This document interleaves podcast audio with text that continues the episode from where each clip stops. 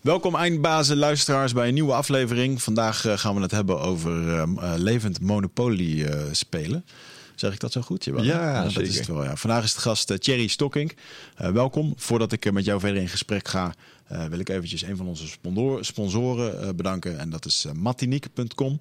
Eh, kledingsponsor, jawel, wie had dat ooit gedacht? Als je, vroeger naar, als je vroeger naar goede tijden keek, dan zag je op het einde ook altijd zo kleding gesponsord door zo'n club. Dus ik ben blij dat wij van Eindbazen nu ook ehm, eh, die sponsor mogen hebben. Matinique, wel hele vette herenkleding. En ja, ik zou het ook niet dragen als ik het niet zelf zou dragen. Dus ehm, eh, ja, ik kan je nu een heel verhaal vertellen over dat je daarheen moet gaan. Maar ga gewoon naar matinique.com. Eh, zeker als je een man bent en je houdt van een beetje trendy kleding. Dan eh, support je daar ook eindbazen mee. Ehm, Michel die is er vandaag niet, want die is ziek. En eh, dus ik doe het lekker samen met, eh met Thierry. Thierry, jij bent hier eh, uitgenodigd door mij. Eh, met eh, de reden, eh, jij zit in het vastgoed en in het vastgoedadvies. Eh, niet zozeer eh, dat jij een vastgoedmagnaat bent met 100 miljoen panden. Eh, want ik merk ook dat dat is voor mij ook heel erg ongrijpbaar en onbereikbaar. Maar ik volg jou al wel wat langer online. En daarin zie ik gewoon ja, eigenlijk een gast die gewoon aan het ondernemen is. en die hele haalbare dingen aan het doen is. Waardoor ik in één keer dacht van ja, oké, het kan dus schijnbaar wel. En de uitleg die je erbij geeft, die, die, die maakt het in één keer hoopvol voor iemand die gewoon een salaris heeft bij een werkgever werkt. Om ook huizen te kunnen gaan kopen, om te gaan investeren, om zo financieel onafhankelijk eh, te worden. Eh, want daar hoor ik je vaak over praten, dus dat vind je ergens belangrijk. Ehm, en tof dat je daar mensen mee helpt. Eh, nou, toen heb ik, uit, puur uit eigen belang, heb ik je ook zelf een keertje opgebeld daarvoor. en dan is het natuurlijk altijd heel erg handig dat je een soort podcast hebt waar je mensen verder aan de tand kan voelen. Uh, maar ik vind het wel heel mooi dat. Uh, uh, ja, ik wil eigenlijk gewoon laten zien aan mensen dat het, dat het gewoon mogelijk is. En toen dacht ik, ja, wie kan dat beter uitleggen als iemand die dat gewoon aan het doen is. Um, en, dus niet in die hele grote vastgoedbeleggingen manier, maar gewoon op de normale manier, zoals, ja, zoals ik en onze buurman dat kunnen doen. Ja. Dus uh, allereerst dankjewel dat je naar de studio bent gekomen. Bedankt voor de uitnodiging. En uh, kan jij misschien eventjes in een korte uitleg uitleggen wat je precies doet en uh, wie je dan bent? Ja, ja. Ja mijn naam is uh, Thierry Stokking, 36 en getrouwd, drie kids. En ik ben uh, begonnen ongeveer drie jaar geleden dat ik uh, zelfstandig ondernemer uh, werd. Daarvoor vond ik het te spannend om te ondernemen met drie kids. dus toen beleef ik liever freelance voor vaste opdrachtgevers. En acht jaar financieel adviseur, vooral hypotheekadviseur. En toen waren er wel al wat uh, mensen die voorbij kwamen. Die zeiden, joh, uh, doe mij even uh, een tweede en derde um, ja, hypotheek voor pandjes die ik had gekocht. Um, maar in die tijd, toen ik hypotheekadviseur was voor vaste opdrachtgevers... toen waren er nog maar weinig financieringsmogelijkheden. Dus wij hypotheekadviseurs waren geprogrammeerd... ja, dat, dat, dat gaat niet, dat is, dat is moeilijk...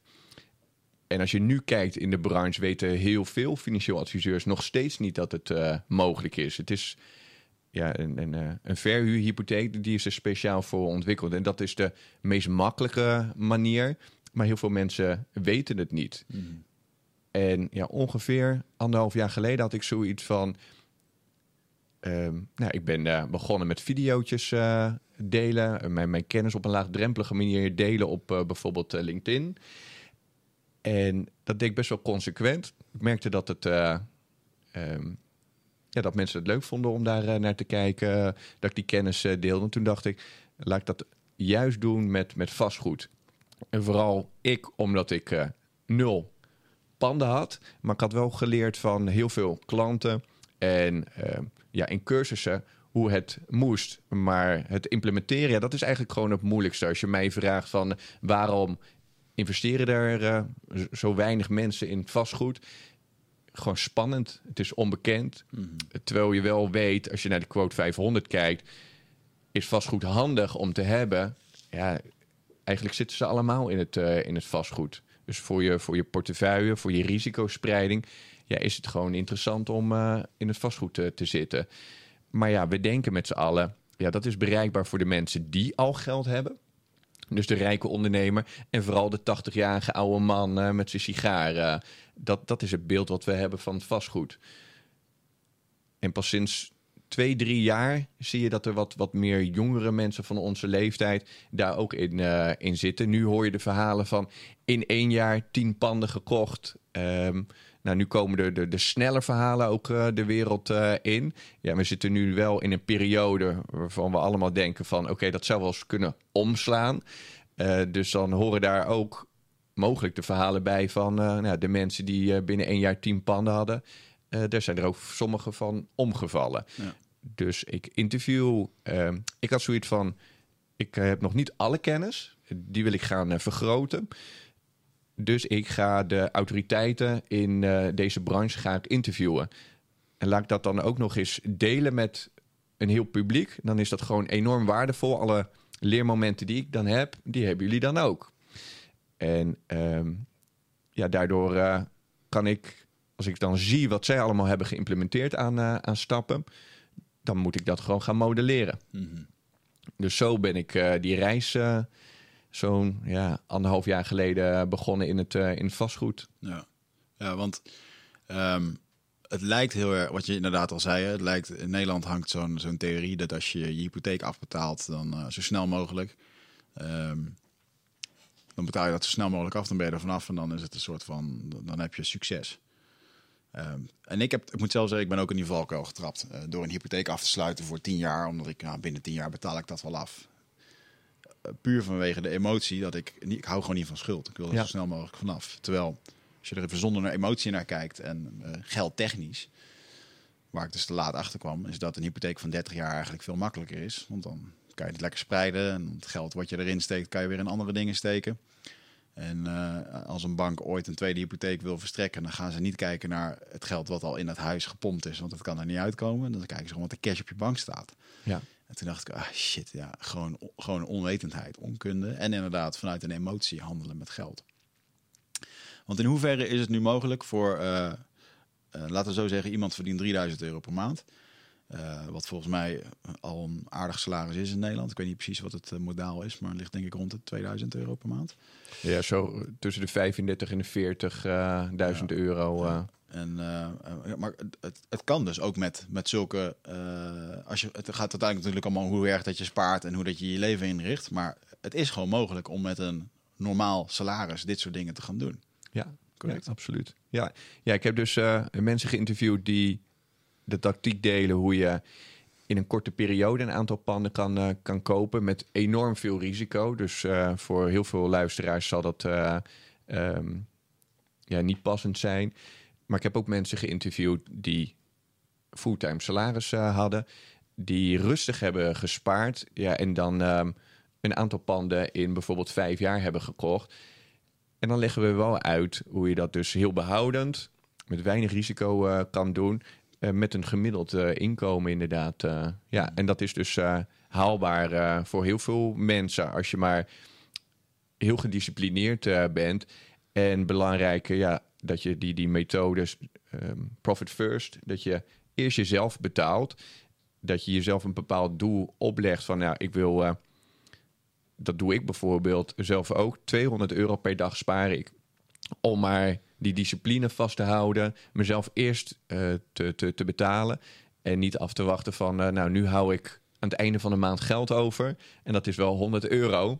Ja. Dat, dat schiet niet op. En dat heb ik echt twintig jaar lang wel echt zo gedaan. Uh, de, de foute manier. Hè? Dus ik ga overal ja, doorheen. En ik had het zelf ook allemaal niet op orde. En dat documenteer ik ook allemaal in mijn journey. Hoe ik nu um, ja, mijn vastgoedportefeuille ja. uitbreid. Ja, laat ik ook gewoon zien uh, dat mijn startpositie verre van ideaal is. Ja. En ik hoor nu mensen denken 200 euro per dag, 200 euro per maand. Lukt bij heel mensen nog niet. Sparen is echt een... Uh ja, wat is sparen eigenlijk? Ik denk een deel gewoonte, maar ook echt wel. Um, het is verbazingwekkend. Inderdaad, een boek Profit First ligt hier ook eh, in de kast. Uh, verbazingwekkend hoeveel. Niet alleen ondernemers, maar ook gewoon mensen gewoon maar leven naar die volgende paycheck en eigenlijk al te veel uitgeven. Uh, laat staan het aantal ondernemers die gewoon denkt winst. Dus toch gewoon wat er aan het einde van het jaar overblijft. Terwijl, nou, ja, heel veel van die veel bedrijven die goed winst draaien, is winst gewoon de strategie. En ik denk dat een hele hoop uh, het, het, concept van sparen, ja, het, het, potjes, het ergens in doen, dat is echt gewoon, uh, het wordt gewoon niet geleerd. Eh, Ja. jij, en eh, jij hebt jezelf dat ook op moeten leren dus. Ja, en ehm, even, even eh, duidelijk, want ik wil die façade gelijk naar beneden halen. Ik heb mijn eh, shit niet op orde. Dus ik ben geen rijke vastgoedbelegger. Ehm en ik struggle ook gewoon dagelijks met, eh, met dit soort eh, dingen. Maar ik ga er wel doorheen door mijn shit. Ik pak het allemaal aan. Ik heb eh, in mijn mastermind met 19 ondernemers... heb ik gezegd van ja, dit heb ik niet op orde, dat heb ik niet op orde. En voor de buitenwereld, ja, in... ehm, ik ben heel snel gegroeid, nou, financieel gezien. En met, met de onderneming dat, dat eh, we er enorm veel collega's bij hebben gekregen. Maar als je mij vraagt, eh, joh, eh, ondernemer, hoe gaat het met jouw cashflow? Ja, ik heb zo'n groot ego die de hele tijd maar wil investeren. En dan komt er weer, na één collega komen er in één keer drie collega's bij. Dus mijn ego zit mijn cashflow ook in de weg. Dus heb ik dat tegen aan mijn, aan mijn mastermind kenbaar gemaakt. Nou, die zeiden, nou goed, dan gaan we jou de doelstelling opleggen. Ga, maar- ga maar sparen. Hoeveel kan jij per maand eh, sparen? Nou, dan noem je een bedrag, dan verdubbelen zij het. En dan ga je uit je comfortzone. Oh, wauw. Ja, ja, ja. Dus het is niet in privé 200 euro. eh, ja, het is wel in privé spaar. Ja, dus ik moet mezelf een enorme management fee eh, geven om dit eh Ja. te bewerkstelligen. Maar ik had het gewoon niet op orde. Ja. Dus het is niet van, het gaat zo goed met mij dat ik 200 euro kan sparen. Nee, ik heb mijn shit niet op orde als ondernemer. Mhm. Heel veel dingen wel, daarom, daarom groeien we zo succesvol. Maar sommige dingen niet. En heb ik daar dus een oefening eh, bij, eh, bij nodig. Ja. Ja, en dat is het eh, krachtige van een, een mastermind met 19 eh, succesvolle ondernemers. Ja, ja. ja, ik merk dat met geld zo emotioneel verbonden dat op, op het moment je kan alle plannen voor je nemen en het dat boek van Kiyosaki, de Ja, Robert Kiyosaki. Rich Dad Poor Dad, eh, waarin hij beschrijft dat hij twee vaders heeft gehad, waarbij eentje echt de mindset had van een arme, arm, hoe je arm blijft en iemand anders van eh, hoe dat je rijk wordt, rijkdom vergaart. En dat kan je allemaal voornemen, maar op het moment als het leven je raakt met, eh, met iets, of wat het eigenlijk, het, het heeft natuurlijk na- de natuurlijke eigenschap om je bloot te stellen aan allerlei lijden en pijn en dingen. Dan is het zo ver- verleidelijk om het nu maar eventjes niet te doen, of het naar, om het uit te stellen naar volgende maand. En, en zo zit je dus heel snel in een patroon van, eh, ja, eh, al die regels die je voor jezelf had gesteld, die gelden dan in één keer niet meer. Ben ik zelf ook schuldig aan hoor, en nog steeds wel eens. De- denk jij dat op het moment als je ehm, dat Rich Dad Poor Dad, je hebt het boek ook gelezen, ik heb je er ook wel eens over gehoord. Ja, ja, ja. Is dat, eh, is dat echt een, eh, eigenlijk, hij legt daaruit levend monopolie, toch? Dat is Ja. een beetje zijn, zijn strategie. Ja, iedereen eh, die eh, over vastgoed eh, hoort, bijna iedereen, die heeft het wel over eh, mindset. Dus die heeft het bijvoorbeeld over Tony Robbins of Michael Pilagic, dat ze daar naartoe zijn geweest. En dat ze het boek Rijke Pa, Arme Pa hebben gelezen van eh, Robert eh, Kiyosaki en tot bepaalde inzichten kwamen. Ja, ik heb ervoor gestudeerd. Ik heb eh, enorm veel opleidingen eh, gedaan voor financieel adviseur. En toen ik dat boek las, toen dacht ik echt, eh, ik heb het verkeerde geleerd. Je hebt de technische dingen geleerd. Ja. Ehm, maar de meest ja, fundamentele dingen die je eigenlijk op school zou moeten krijgen, die, die hebben we niet meegekregen. Eh, ook omdat we zo geprogrammeerd zijn door onze ouders. Inderdaad, je bent succesvol als je keihard gaat aflossen op je hypotheek en drie ton op je spaarrekening hebt. Dat je er toch heel anders naar gaat kijken hoe je ja. dingen koopt die eh, geld kunnen opbrengen.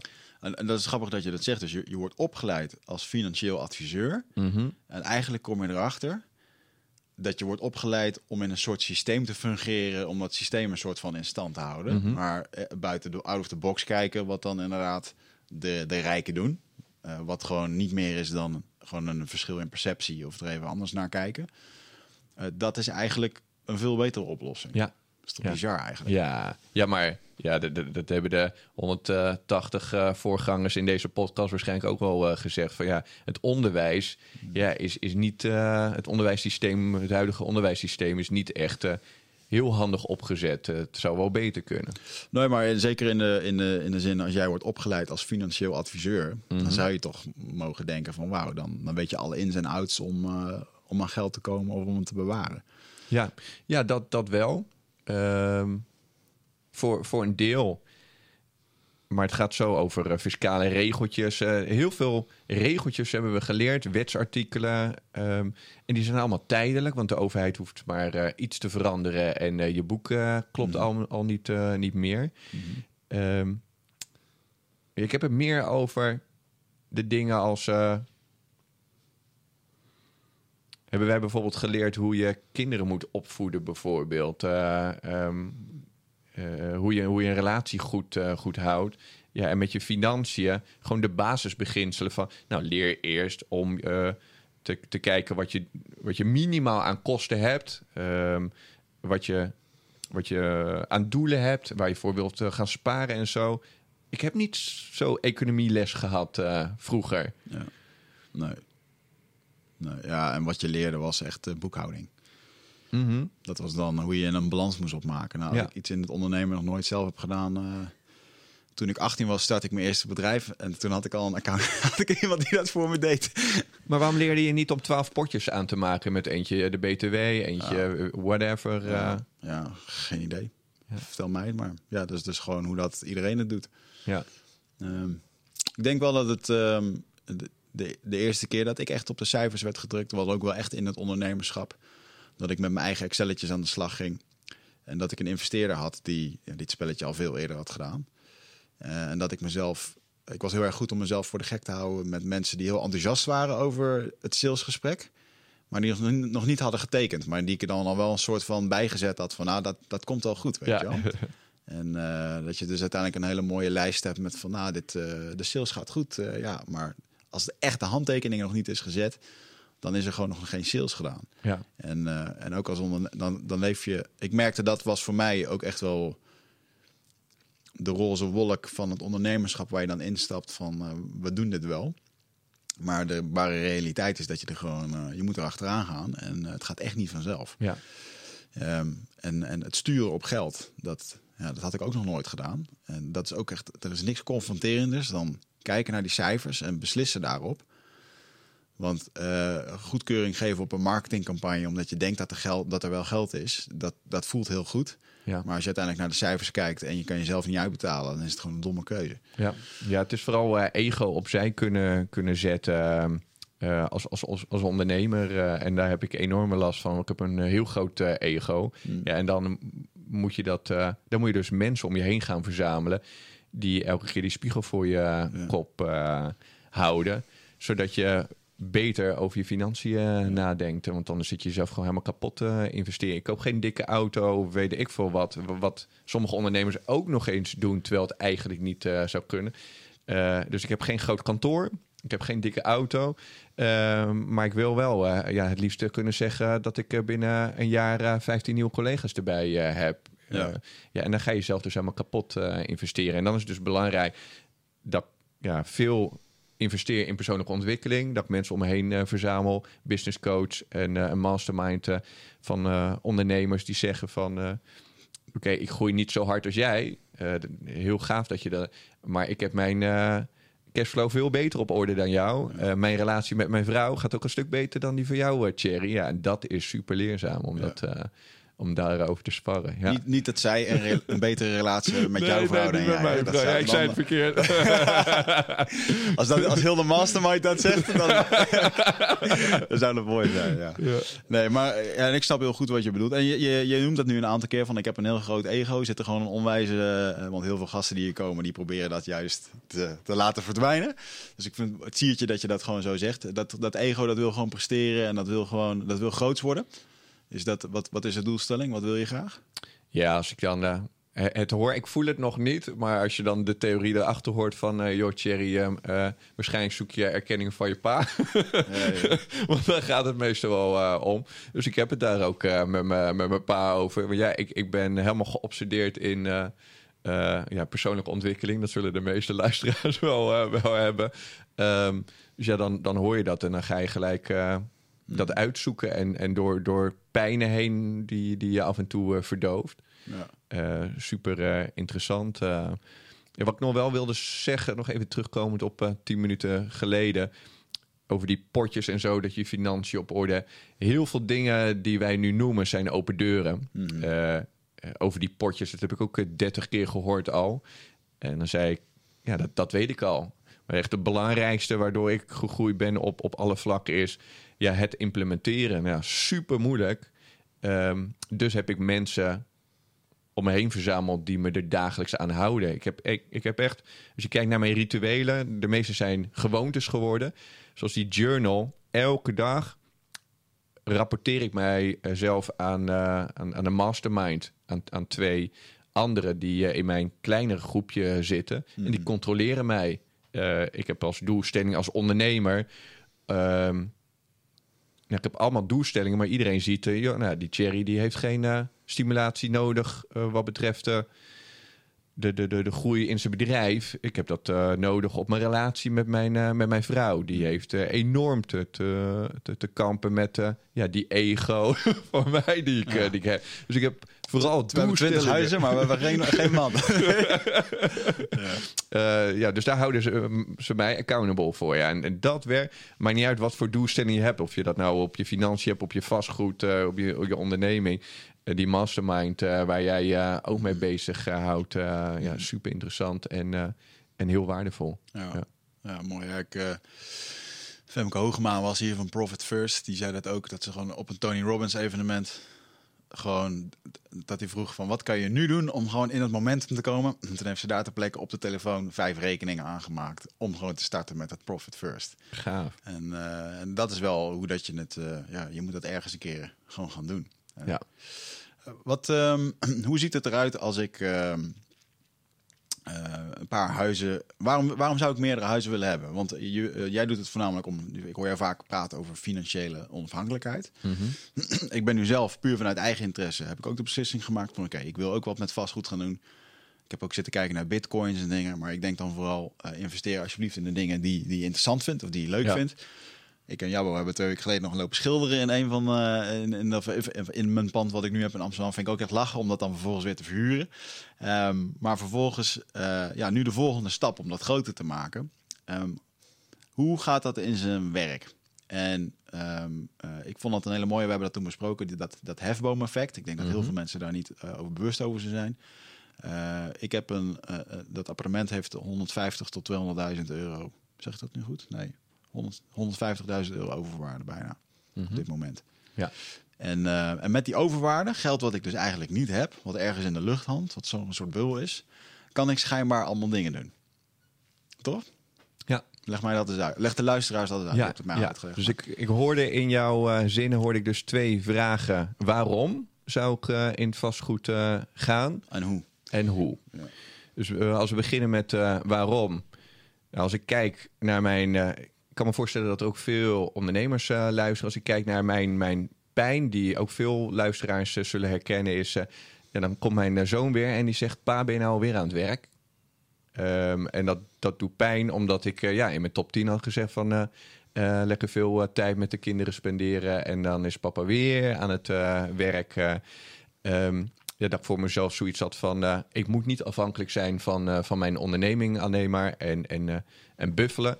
En mezelf voorhouden van... Ja, maar zoon, over drie jaar is papa zo succesvol. Heeft hij 30 panden. En, en dan ga ik allemaal leuke dingen met jou doen. Ja. En over drie jaar zegt, zegt die pa... Ik heb helemaal geen zin meer om leuke dingen met jou te doen. Want ik ben 13 en ik ga lekker met mijn vrienden leuke dingen doen. Ja. Um, en dat realiseer ik me nu al... Dus uh, zoiets van, uh, en dat zie je ook met de coronatijd uh, nu. Hè? Heel veel ondernemers die worden nu wakker, want die denken: fuck, ik ben alleen maar afhankelijk van mijn ene inkomensbron. ik moet toch maar gaan, gaan spreiden. Dus ja, waarom? Ja, risicospreiding dus. Het is niet verstandig om alleen maar afhankelijk te zijn van je baan waar je in kan, ontslagen kan worden. En nou, dat hoef ik niet uit te leggen wat er nu gebeurt met heel veel ondernemers. Uh, dus het is belangrijk om uh, meerdere inkomensbronnen te hebben. En dus niet alleen maar vastgoed. Dat zouden dus ook uh, nog heel veel andere dingen kunnen zijn waar je ja, een passief inkomen uit kan genereren. Ja. Nou, als ik, jij zegt dan, je hebt dan even ondernemers, maar als je dan, je moet dat niet doen, dit soort vragen, maar waar heb je nu spijt van? Toen ik nog bij een multinational werkte, ook in de, in de online financiële dienstverlening.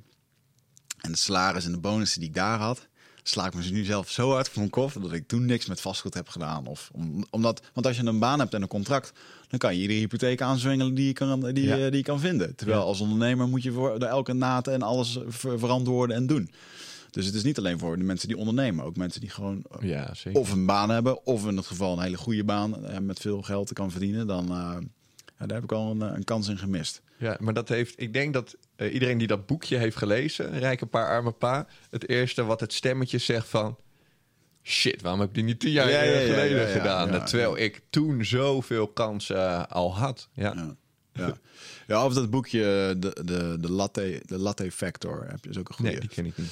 David Belg heeft het volgens mij geschreven. Zegt zo'n Amerikaanse adviseur die eigenlijk zegt iedere dag gewoon zo'n latte van 5 dollar. Als je dat vanaf je 20 Ja. apart zet in een indexfonds en dat gaat keer 10 of 15 procent, dan ben je gewoon op je 40ste of 50ste ben je gewoon miljonair. Ja, daar had Tony Robbins het ook over. Hij zei, ja, ehm, als er nu een wetswijziging komt dat, dat we meer belasting gaan eh, betalen, jou wordt eh, volgend jaar opgelegd dat je bijvoorbeeld 5% meer belasting gaat betalen. Nou, het zou kunnen. En dan zou je eventjes eh, vijf minuten gaan schelden, maar daarna zou je het gewoon accepteren. Ja.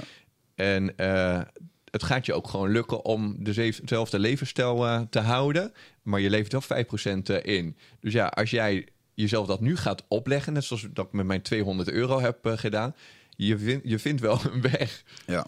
om het te, En als je dat dan 30 jaar lang volhoudt. Ja, hij noemde dus een postbode die een minimum eh, inkomen had. Ja, en iemand zei dus van. eh, ja, we gaan dat belastingtrucje gaan we dus doen. Stel dat jij meer belasting zou eh, moeten betalen in Amerika. ehm, leg jezelf dat maar op en ga maar eens sparen. En die persoon die heeft dat jarenlang volgehouden. En die had tonnen bij elkaar gespaard met Ja. een eh, salaris als postbode. Ja, bizar. Hè? Ja. En het is heel erg. Ik had, gisteren had ik hier in de ochtend een, eh, een coaching sessie met een ondernemer die, eh, die er nu eigenlijk achter kwam dat hij in een vijver aan het vissen was waar gewoon weinig geld te verdienen was. Ik geloof in de, in de zorg, social media marketing voor zorginstellingen en dat soort dingen. Nou, die zijn allemaal afhankelijk van subsidies en dingen, dus daar is gewoon geen geld. En als je dan een van de regels van Think and Grow Rich, ga alsjeblieft in een bos jagen waar wild zit. Nou, dat zat daar in ieder geval niet. Uh, maar we, als ik hem dan hoorde praten, dan zei hij ook van ja, dan uh, iedere maand heb ik maar zoveel nodig. En uh, ja, om een of andere reden, dat komt ook wel iedere keer weer. En toen dacht ik, ja, maar dat is nu exact wat er met geld is. Om een of andere reden heb je altijd net genoeg geld voor wat jij nodig hebt in dat ja. moment. Dat, dat, komt, dat trek je aan of daar. Ik denk dat dat ook wel een soort van wet van aantrekkingskracht is. Of je, je doet in ieder geval genoeg dingen om, om dat naar je toe te trekken. Dus hoeveel geld dat je nodig hebt, echt nodig hebt, echt voelt dat je nodig hebt, dat trek je naar je toe. En als je dus altijd het gevoel hebt van ja, ik heb eigenlijk maar 1000 euro nodig om rond te komen. Nou, dan zal je waarschijnlijk altijd rond dat bedrag gaan ja. komen. En, ja. en, om dat uh, omhoog te gaan trekken. En, uh, dat, dat, want het is uiteindelijk natuurlijk ook gewoon het gevoel wat je met geld moet, uh, moet cultiveren. Ja. En ik denk dat je dat, je gedachten vormen uiteindelijk je gevoel. Dus je zal je gedachten als eerste moeten gaan omvormen. Um, als een soort van stoïcijns riedeltje in je hoofd, wat op een gegeven moment een gevoel zal gaan worden, waardoor je meer gaat aantrekken. Wat, um, uh, hoe gaat het in zijn werk als we dit willen gaan doen? Als ik uh, meerdere panden wil gaan. Uh, neem, nou mij, neem mij gewoon als voorbeeld. Ja. ik ben ondernemer. Ik heb, dat, ik heb een huis voor 250 gekocht. Er is nu 150 afgelost. En het is nu 380 waard. En um, dus eigenlijk moet ik gewoon nog een hypotheek betalen van 140.000 euro. Mm -hmm. Um, maar er zit schijnbaar overwaarde in. En daar kunnen we wat mee. Ja, ja dus dat is uh, mogelijkheid nummer één. En die is het makkelijkste. Dat je gaat um, doorrekenen wat jij aan um, leencapaciteit nog hebt op jouw uh, inkomen. Of je daar nog een hypotheek uh, bij kan doen. En dat is dus een, een verhuurhypotheek. En bij een verhuurhypotheek wordt er dus ook gekeken naar de inkomsten uit de huur. Ja. Bij, een, bij een eigen woninghypotheek vinden ze het allemaal eng. Want dan zeggen ze gewoon, uh, joh, je hebt er nog een schuld uh, bij. Maar nu worden er opeens uh, inkomsten tegenover gezet. En dan zijn er een stuk of 15, zeg ik het goed? Nou, houd maar op een stuk of 10. ik heb een hele vergelijking gemaakt van alle verhuurhypotheekpartijen met een uh, acceptatiebeleid in, uh, in Jip en Janneke taal. Mm -hmm. uh, nou, laten we het even op tien aanbieders houden... die dus openstaan voor jouw situatie... als jij hun doorgeeft van... Nou, ik verwacht een potentiële huur op een appartement... wat ik op het oog heb van een, een paar honderd euro. En ze kijken naar je inkomen... en dan zou je dus een hypotheek kunnen krijgen. Maar ze zeggen wel, we willen dat je dan ongeveer een derde zelf betaalt. En Dat moet dan cash ingelegd worden als dat. ja, en wij dachten met z'n allen altijd, ook hypotheekadviseurs, nou dat moet dan cash zijn, wat ik op mijn spaarrekening eh, heb. Maar er zijn ook hypotheekverstrekkers die zeggen, eigen geld zien wij als zijnde dat, als het maar niet van ons afkomt. Dus het mag ook eh, van eh, mij afkomen dat ik jou een schenking geef of dat je het ergens anders weer leent van een crowdfunding platform bijvoorbeeld Nou ja. ja, hoe lager de hypotheekrente, hoe strenger de regels eh, zijn. En bij een beginnende eh, vastgoedbelegger heb je daar dus wel eh, mee te maken dat het in het begin wat moeilijker kan zijn. Dat je tegen wat regeltjes eh, aanloopt. Want zo'n bank die zegt, je eigen geld, Wigert, dat moet dus komen uit jouw overwaarde. Dan kijken we naar het taxatierapport of daar voldoende waarde in zit. Maar ook naar jouw inkomen. Nou, als je net een rukjaar hebt eh, gehad als ondernemer, ja, dan kan het je enigszins eh, beperken. Dus, dus daar moet goed naar gekeken worden. Heb jij voldoende ruimte om even een tonnetje erbij te lenen, bijvoorbeeld? Mocht dat wel lukken, ja, dan heb je dus een ton ter beschikking. En dat zou je als een derde in kunnen leggen bij een appartement van bijvoorbeeld anderhalve ton. Stel je koopt een woning van anderhalve ton en je legt 50.000 euro, dus een derde in. Dan zou je dus al één appartement kunnen kopen. Ja. Als je die ton salaris zelf kan dragen. Als je, als je Sorry, die ton ton hypotheek zelf kan, dra kan ja, dragen. extra boven op je, op je huidige hypotheek. Ja.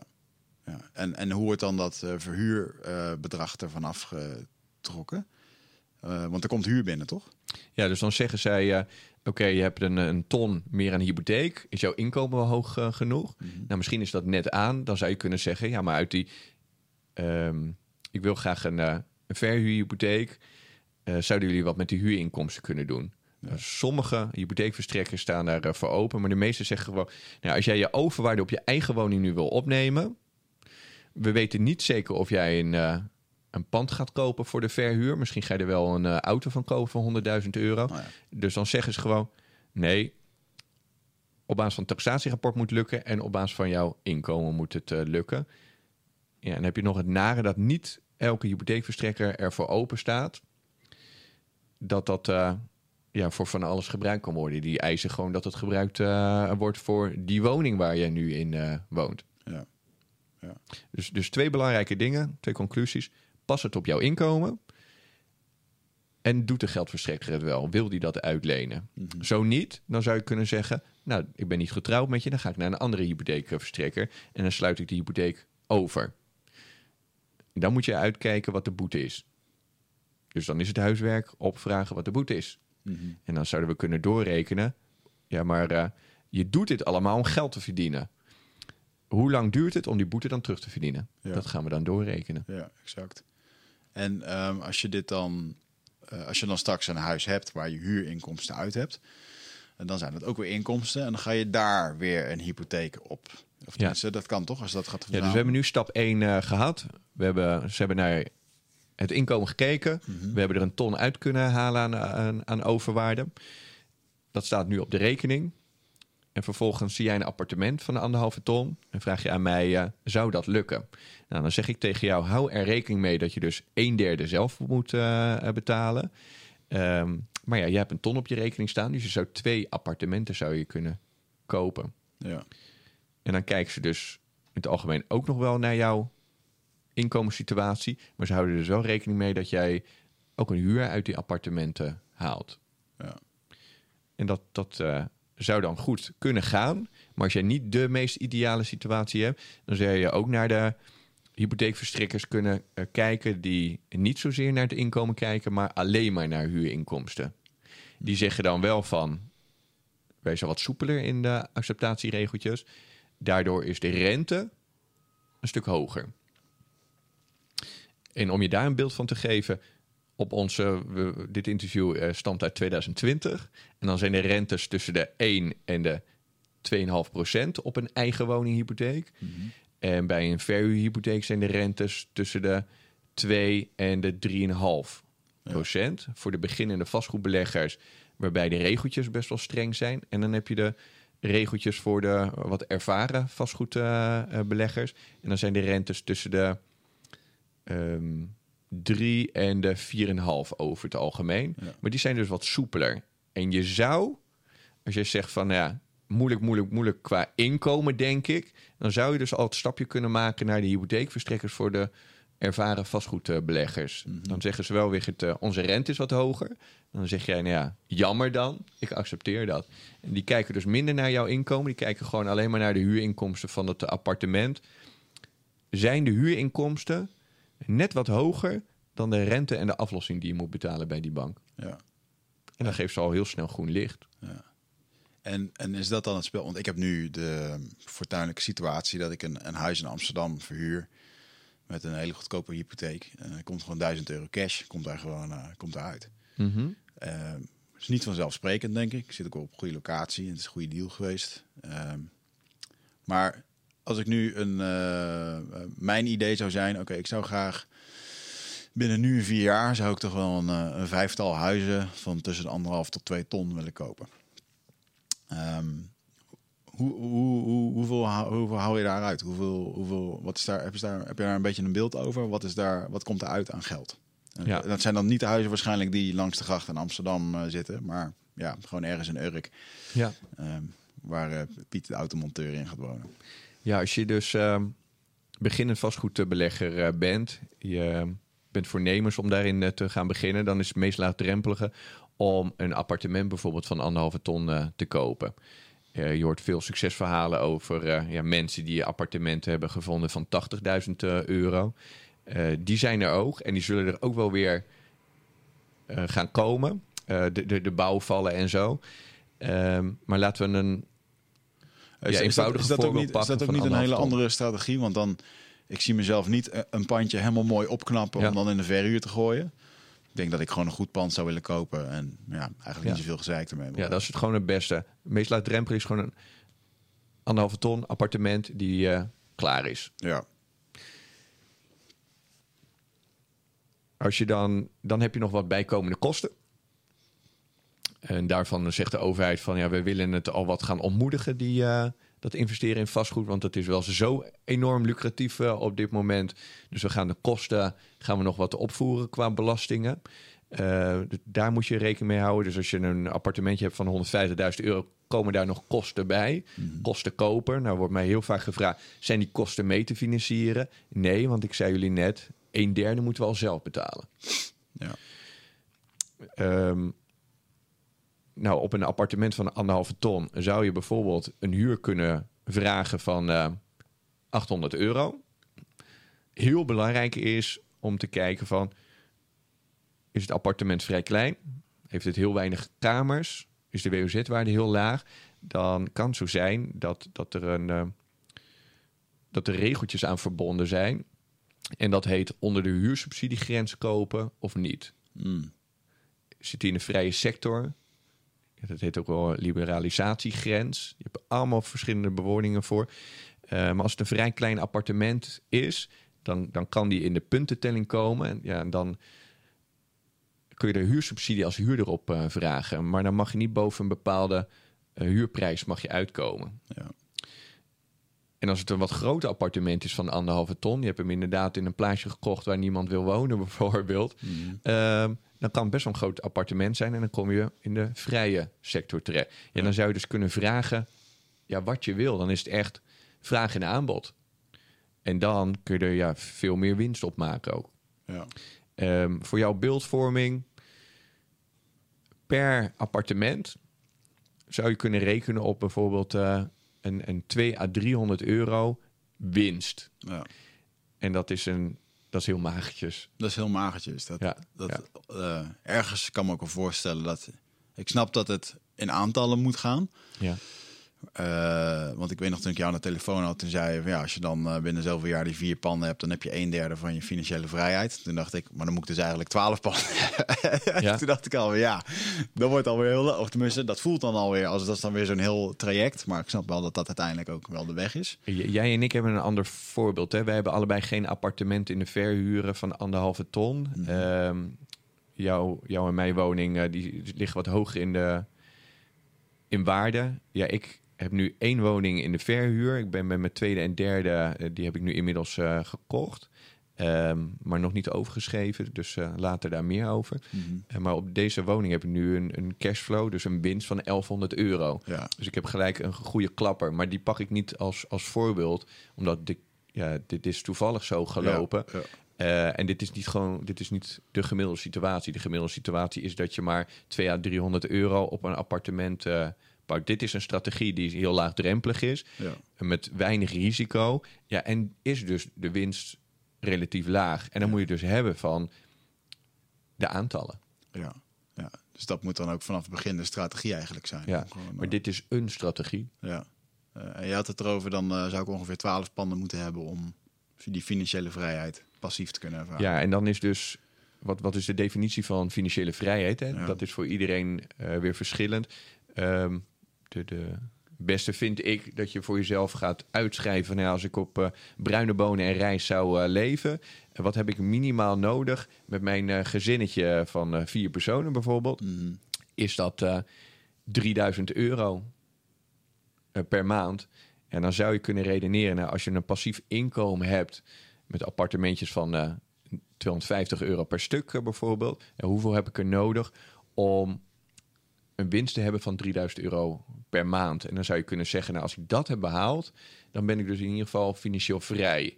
Ik, ik, ik hoef niet per se te werken dan. Ehm, ja, dan kun je dat zien als een passief inkomen als je er niet te veel eh, werk aan, eh, aan verzet. Ja.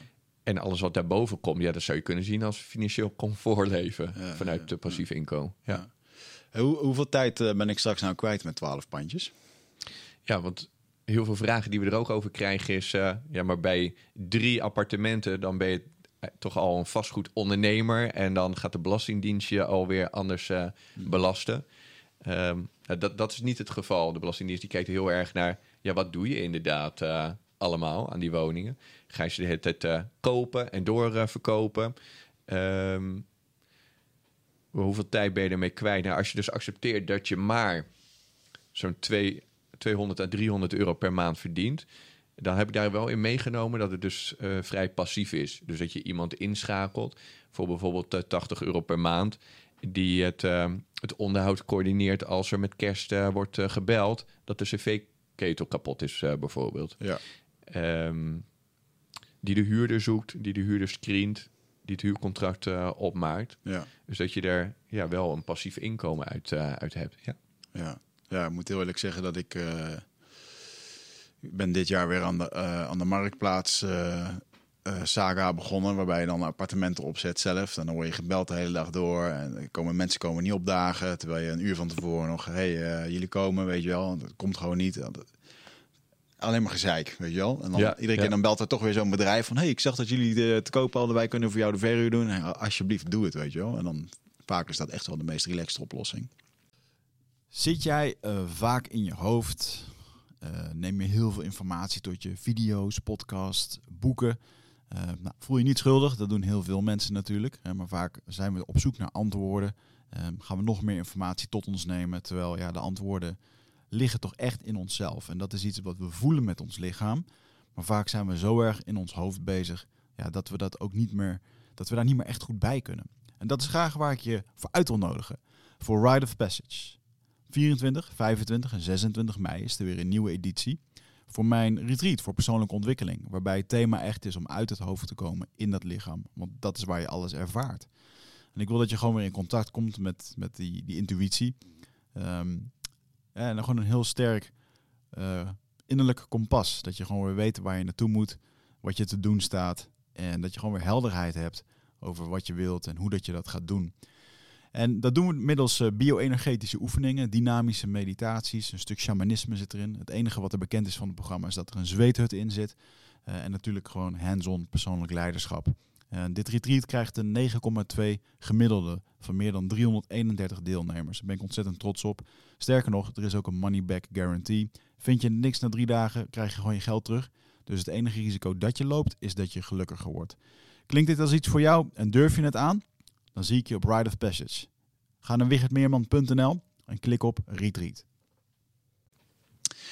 Ehm, Want de leukigheid gaat er wel af. Nou, ik denk als ik één of twee panden heb en uh, uh, je hebt iedere keer die belletjes. In het begin is het leuk en ben je enthousiast en wil je die, wil je die fijne verhuurder zijn. En op een gegeven moment wil je er gewoon vanaf. Ja, ja je hebt dus twee uh, manieren hoe je er naar kan, kan kijken. Van, ik ben beginner, dus ik vind het wel fijn om alles zelf te ervaren. Ja. En als ik 80 euro per maand uitgeef, dan wil ik weten wat voor shit ik heb uitbesteed. Ja. Zo kan je er naar kijken. Je kan ook denken van, ja, maar als ik bij de eerste keer al best wel veel tegenvallers heb, dan zal ik waarschijnlijk de motivatie niet meer hebben om door te pakken.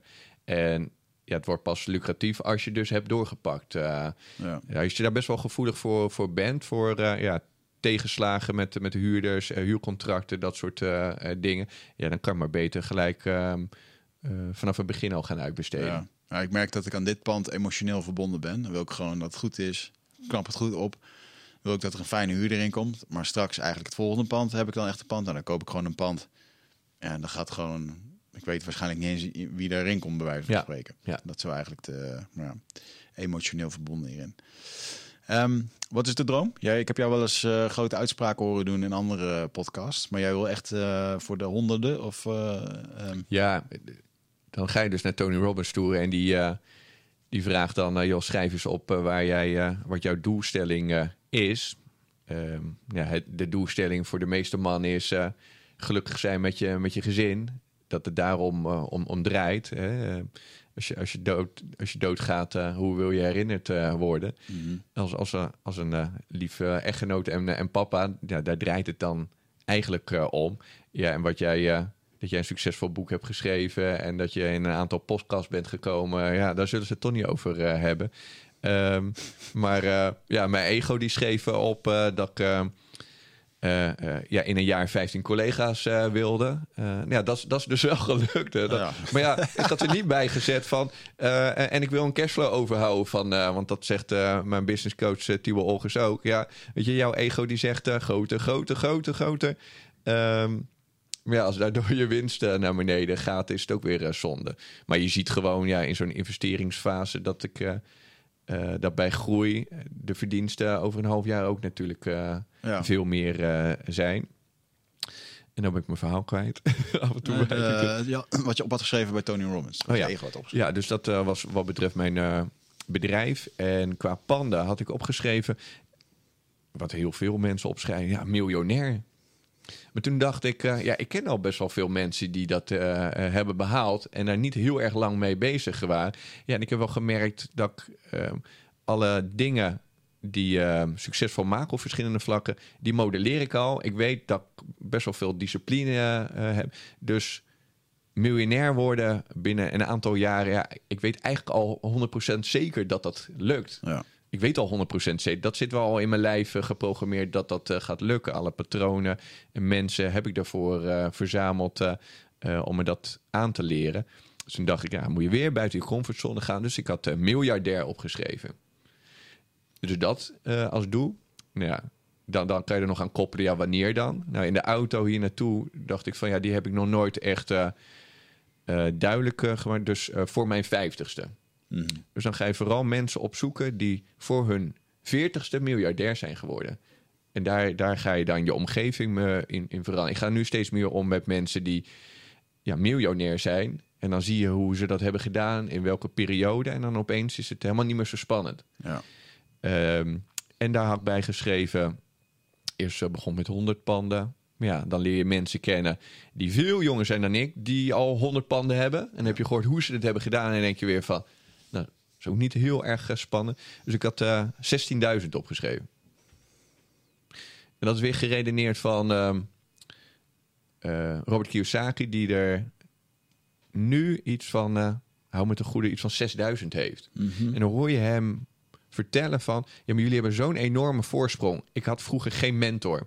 Ik had vroeger geen eh, Tony Robbins evenementen. Ik had vroeger geen internet. Had vroeger geen YouTube. Ik ben nu elke dag ben ik aan het, aan het leren. Ehm, ja, minstens 20 minuten ben ik wel een podcast aan het luisteren of een videootje. Dat had eh, onze Robert Kiyosaki had dat niet. Ehm, nu in deze tijd, je kan geld lenen tegen een extreem lage rente op dit moment. Dus ja, je hebt zoveel voordelen ten opzichte van zo'n zo'n man. Ja. En tuurlijk moet je wel ja, alle andere ingrediënten hebben. Maar die hebben jij en ik hebben die al. Hè? Die, die geloof je jezelf. Want dat is gewoon de, de grootste motherfucker in jouw hoofd die de hele tijd zegt: Wiggert, je kan het niet. Je, Wigert, Ja. je, je bent te klein, je bent te groot, je, whatever wat je tegen jezelf eh, zegt. Ja, en, en dat hebben wij. Twee hebben dat al. Die, dat je weet wanneer dat stemmetje weer opkomt, dat je die eh, stil kan, eh, kan houden. Dus eh, ehm, ja, dus laatst in een eh, interview eh, dacht ik, nou, ik zeg het gewoon hardop. En dan kunnen mensen me eraan houden, want dat werkt heel erg goed bij mij. Dat accountable houden. Nou, Thierry, jij met je grote bek, dat heb je eh, laatst gezegd. We zijn nu een maand verder. Laat dan eens zien wat je allemaal al hebt eh, gedaan. Ehm, dus ja, dat, dat is een eh, doelstelling. Maar heel belangrijk, elke keer in ogenschouw houden. Miljardair, dat, dat, is, dat is niet het doel op zich. Ehm, als, als ik gave dingen bereik, terwijl ik mijn kinderen straks niet meer zie... dan vind ik mezelf niet succesvol. Ja, ja. Dat is dus jouw lijn om te bewaken. Ja, ja, want dat hebben de mensen die ik eh, heb ontmoet... die dezelfde eh, ja, soort, soort argus... Hoe zeg je dat? Ik- en de, de krijger, eh, die, die heeft bepaalde doelen.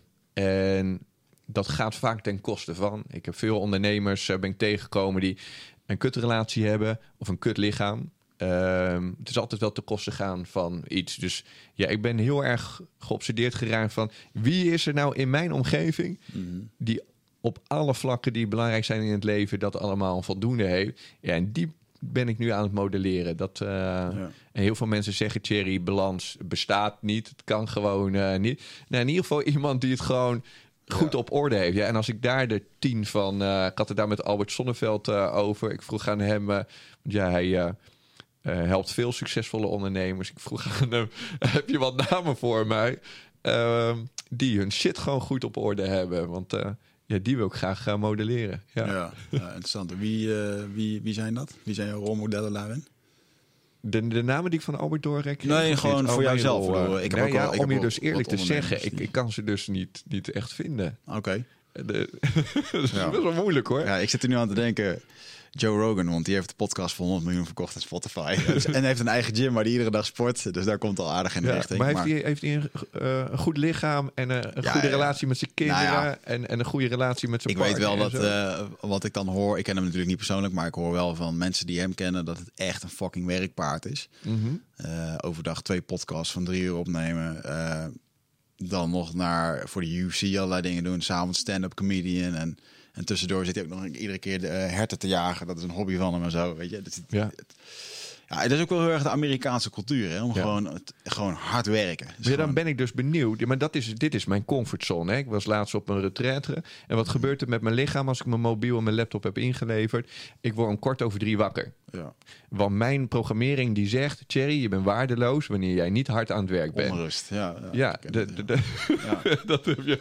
Ja, dat heb je ook. Mijn, versla- mijn go-to verslaving is hard werken. Ja, ja, ja, Ja. precies. Eh, dus ik kan me wel omringen met allemaal succesvolle mensen. Die, die doen hetzelfde als ik. Keihard werken. Hè. Als je mij vraagt, eh Thierry, we gaan op retreat. En eh, je moet elke nacht eh, moet je om vier uur je bed uit. En dan eh, zet ik je in een bos en weet ik veel wat. Dan, dan komt er bij mij een glimlach. Want dat is mijn comfortzone. Ik vind dat niet zwaar om, om, om eh, de hele dag te bootcampen en weet ik veel wat. Maar mijn, mijn mentale gesteldheid is veel sterker dan fysiek. Ik kan mezelf eh, makkelijk laten kotsen eh, terwijl ik aan boeken. Mijn comfortzone is, of buiten mijn comfortzone gaan, is me vervelen. gewoon, gewoon dat accepteren dat ik aan het vervelen ben.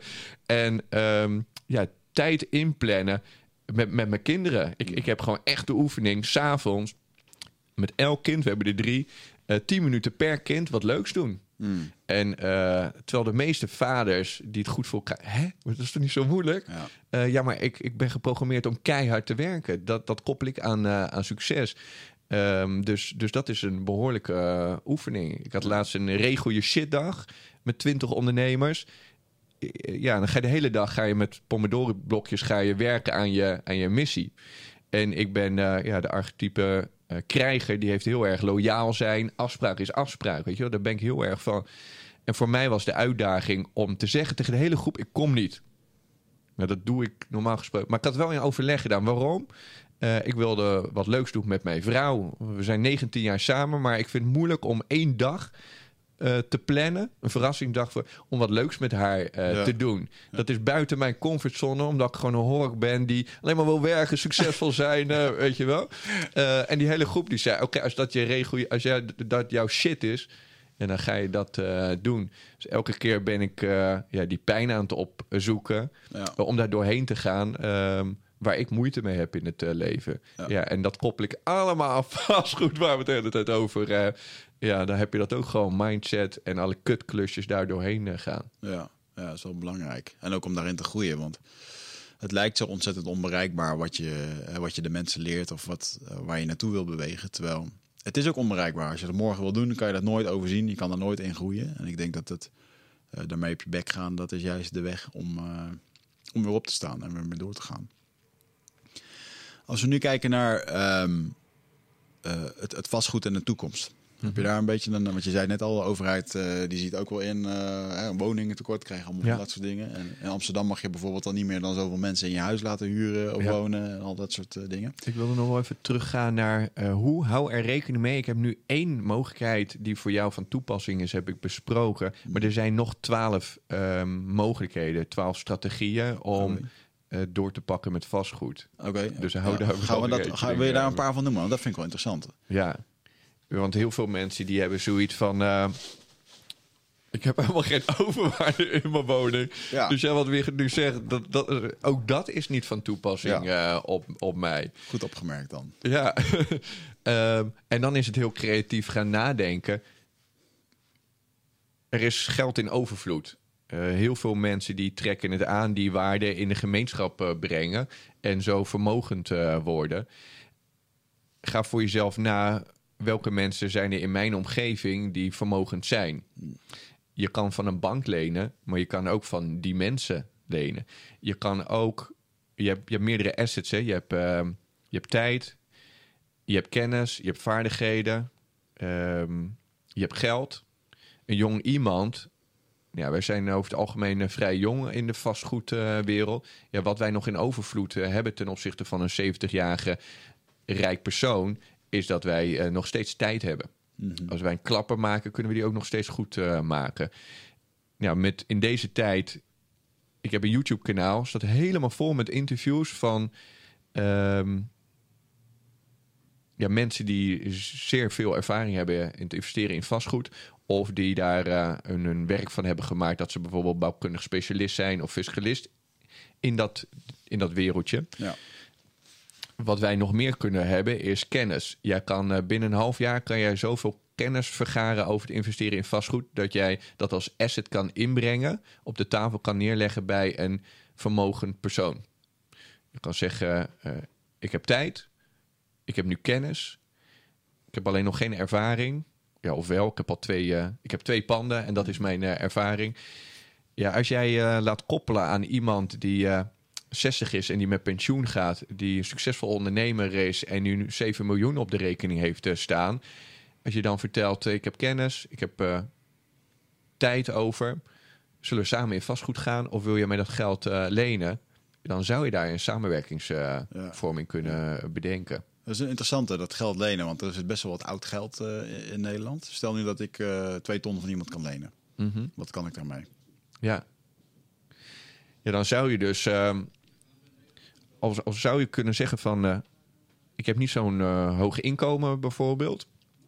Dan zou je dus naar die professionele vastgoedbeleggers... eh, professionele vastgoedhypotheekverstrekkers kunnen gaan.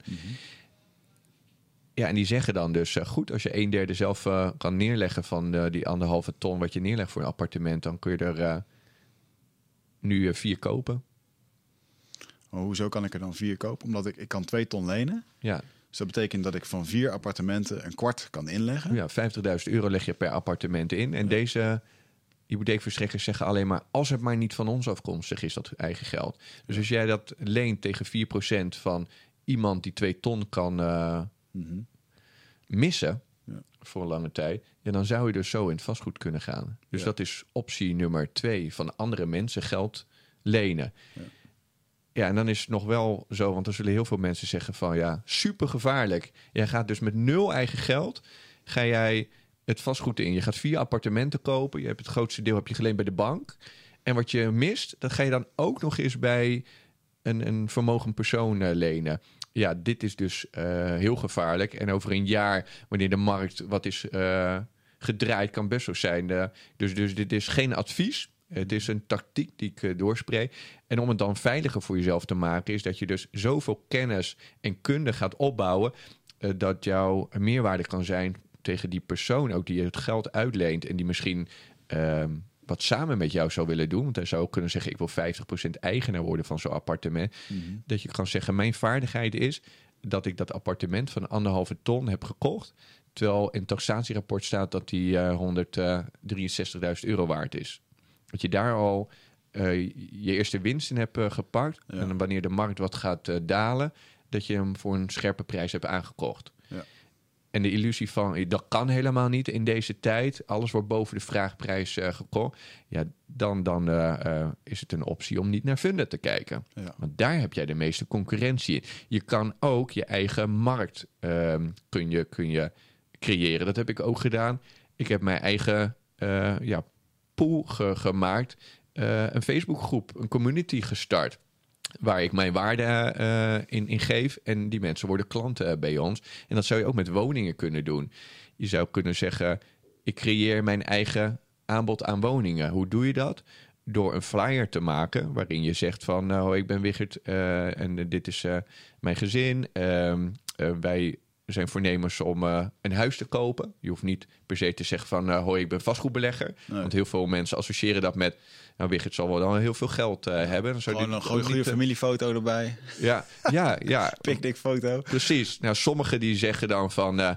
ik wil dichter bij mijn, bij mijn ouders gaan wonen... en ik doe dit voor mijn kinderen en zo. Ja, en dan ben je gewoon keihard aan het liegen. Ehm, daar heb ik dan weer minder mee. Dus ik doe het ja, op de eerlijke manier... maar ik ben niet, breng niet naar de voorgrond dat ik vastgoedbelegger ben... omdat mensen ja, het dan associëren met... dan bulk je van het geld en zo zul je wel de hoofdprijs betalen voor mijn eh, woning. Ja. En dan leg ik daarin uit van... Eh, hoe zou je het vinden als je dus eh, je woning kan verkopen zonder verkoopkosten? Dat je je woning niet elke keer hoeft schoon te maken voor een bezichtiging. Maar wat heel veel mensen ook trekt is dat je de woning van ons kan kopen en kan terughuren. Dat heb ik nu met, eh, met een stel. Die zegt gewoon, ja, wij vinden het toch wel lekker dat we zekerheid hebben wat onze woning heeft eh, opgeleverd. En kunnen wij rustig gaan kijken naar een eh, nieuwe woning. Oh, En weten we al wat we kunnen uitgeven, want we hebben die overwaarde hebben we al duidelijk. En Thierry, als ik met jou kan afspreken dat, dat ik die woning nog een half jaartje kan huren, zodat ik rustig kan kijken naar andere woningen, ja, dan vind ik dat prima. Nou, daar sta ik dan, sta dan tegenover dat ik hem eh, niet voor de hoofdprijs van ze ga kopen. Zij willen flexibiliteit en zekerheid. Ik wil laag inkopen. Ja. Ja. en dan heb je dus een win-win situatie. slim. Ja. Maar dat zou dus ook met een, eh, een 70-jarige kunnen zijn die zegt van... Wigert, ik wil gewoon die twee ton van je hebben. Die wil ik op mijn spaarrekening hebben. Ik ben nu nog gezond. Ik wil nu, nu nog leven. Maar ik wil wel in diezelfde woning blijven Ja. wonen. Ik wil van die hypotheek wil ik af. Ik wil wel van je huren. Ik heb twee ton liquide. Ik ga lekker reizen. Ja. Daar, Ja. daar, daar heb je weer een win-win situatie. Ja. En ehm, dat heb je ook met. Er staan su- superveel huizen staan er uit de markt nu. Ehm, buiten de markt, omdat die eh, qua onderhoud gewoon superkut zijn. Ehm, en die niemand wil kopen. Eh, die die eh, ja, heel veel scheuren, heel veel schimmel en weet ik veel wat. Ja, en daarin zou je, als je handige handjes hebt, zou je die kunnen opknappen. Ja, en dan ben je voor de gemeenschap ook nog gewoon heel waardevol dat je weer woningen terug de markt eh, opbrengt. Ja, ja, daar, daar zit ook gewoon nog een gat eh, in de markt in. Ja, bizar. Maar als, je dit zo, als ik je dit zo hoor zeggen, dan moet je wel gewoon echt het voornemen doen. Dan moet je echt het voornemen hebben dat je dit op deze manier wil gaan doen. En dan is dat ook wel gewoon een, een dedicated job, zeg maar. Dan is het niet gewoon even een huis kopen en eh, ja. Tenminste, zo zie ik het in ieder geval. Ja, wat, wat ik dus heb eh, gedaan, wij ehm, adviseren vooral eh, succesvolle ondernemers. Als je kijkt naar onze klanditie, dan zijn het eh, vooral mensen die zoiets hebben van... ik ben eh, ehm, eindbaas in mijn, ehm, op mijn vakgebied. En daar verdien ik goed geld mee. En ik heb om het kwartaal een zak met geld over. En nu wil ik wel investeren in, eh, in vastgoed. Ik heb er niks mee. Maar ik weet wel dat, wat de voordelen zijn. Wil jij het voor ons eh, regelen? Ja, daar heb ik dus een heel team voor eh, gebouwd.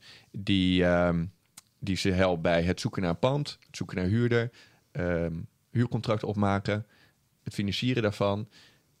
Ja, en dat je gewoon kan zeggen, hier heb je die zak met geld van 50.000 euro en zoek het uit. Ja. Allemaal voor 80 euro per maand. Nee, nee, nee, nee, nee. nee, dat is eh, alleen maar zo'n beheerbedrijf eh, die eh erin Ja. kan zijn. Dus ik heb al die tussenschakels. Met de ene zegt eh, dat kost zoveel. Dat, ja, ik heb zo'n team heb ik gewoon om me heen eh, verzameld. Die die succesvolle ondernemer daarin kan ondersteunen in een vastgoedportefeuille Ja. op eh, bouwen. En dan zijn we dus vooral gespecialiseerd in het financieren. Ja.